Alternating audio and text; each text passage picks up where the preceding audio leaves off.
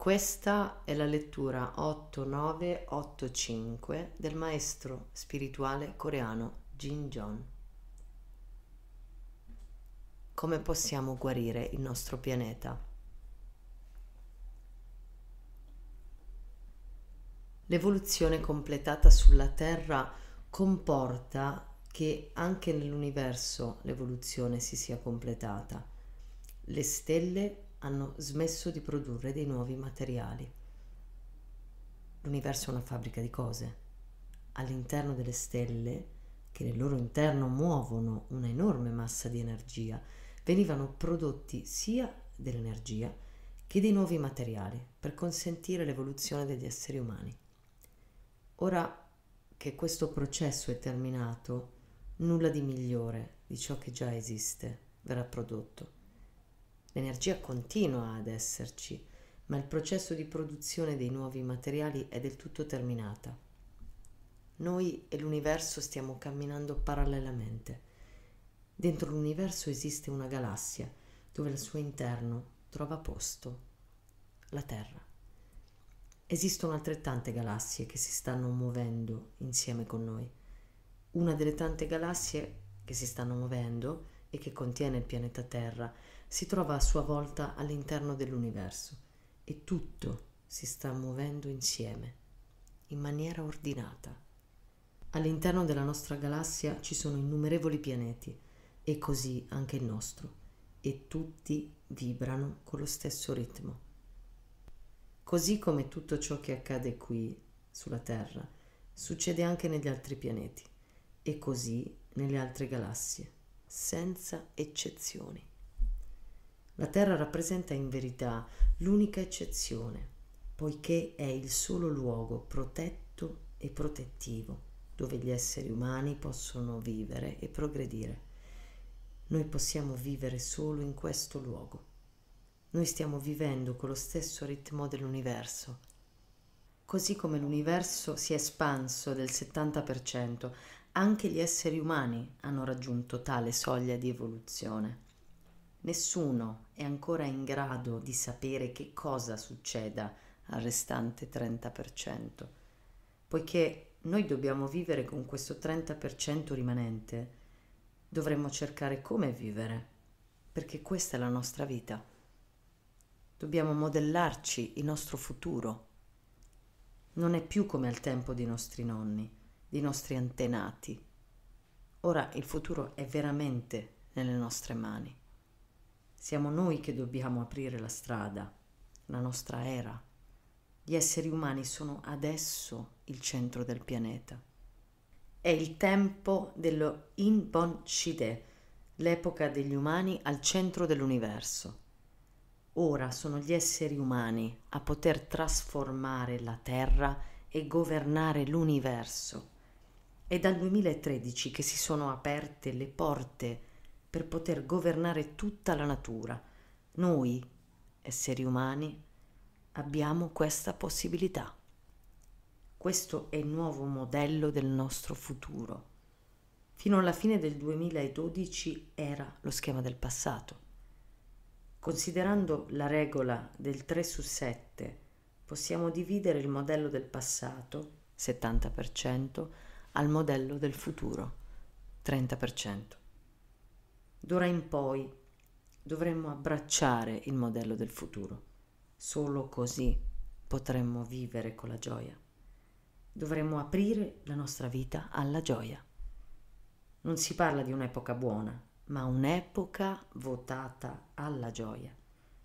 Una definizione di epoca buona può solo appartenere al periodo di crescita umana precedente, cioè quella entro il 70%, avendo presente la regola del 3 su 7, ma ora possiamo parlare soltanto di gioia. Occorre comprendere che cosa significhi la parola buono. Se esistesse buono, però, esisterebbe anche non buono, e questo era l'andamento dell'epoca precedente. Quando arrivava una cosa buona significava che si saliva, ma poi si scendeva, poi si risaliva nuovamente non si trattava di una situazione stabile seguiva un ritmo. Qualcuno vi dice, amore, ti amo. E voi vi sentite tanto bene. Poi, trascorso del tempo senza attenzioni, voi incomincereste a pensare che le cose non vadano più tanto bene, per cui il senso del cosiddetto buono non può mantenere la stabilità, si tratterebbe pur sempre di una situazione momentanea. Ora, il tempo del cosiddetto buono non ha più senso. Ora si parla di un'epoca di gioia. Sarà un'epoca stabile. La gioia non può cadere, non può avere un movimento ondeggiante, ma stabile.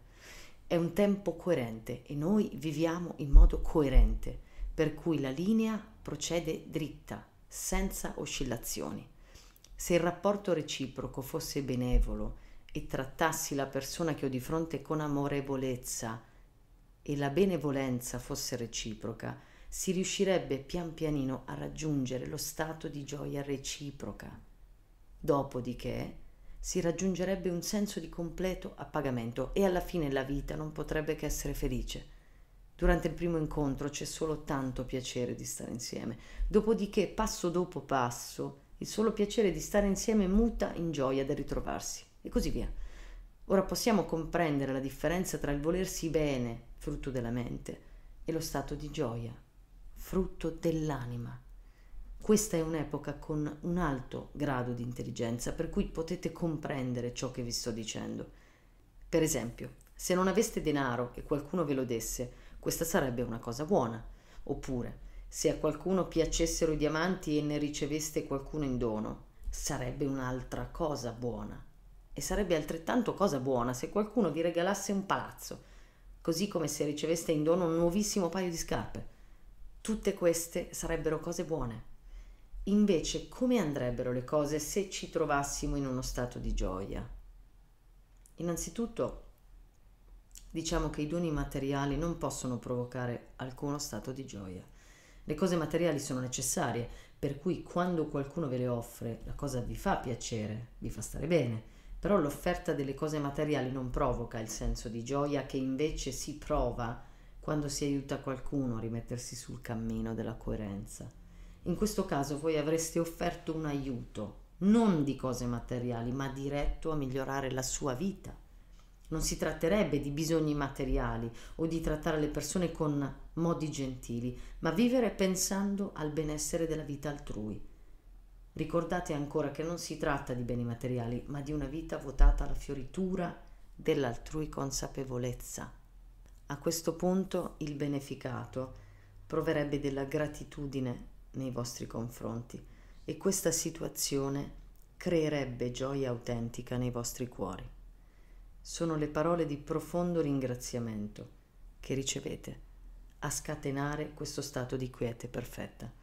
Lo scopo della vita di ogni essere umano è di vivere bene la propria vita. È una cosa assai comune aiutare le persone nel momento del bisogno di cose materiali. Per vivere una vita coerente, invece, ci si dovrebbe aiutare reciprocamente, provando in seguito della gratitudine profonda e facendo nascere la gioia.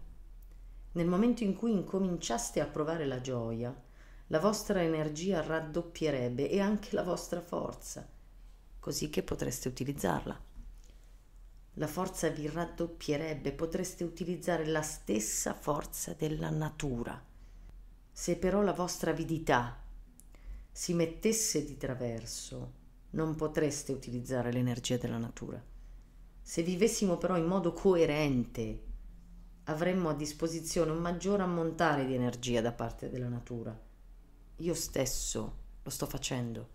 Per il fatto che io stia lavorando per rendermi utile alle persone, aumenta la forza messa a mia disposizione dall'universo. Se viveste correttamente il limite dell'energia che vi sarebbe concessa dalla natura, continuerebbe ad allargarsi. Se foste delle persone stimate all'interno della società, le banche vi affiderebbero volentieri il loro denaro. Il principio è lo stesso. Questa è la legge della natura che noi stiamo appena toccando. Mi sa che vi siete annoiati. Siamo andati troppo per il lungo? L'inquinamento della Terra dipende dal modo di pensare degli individui.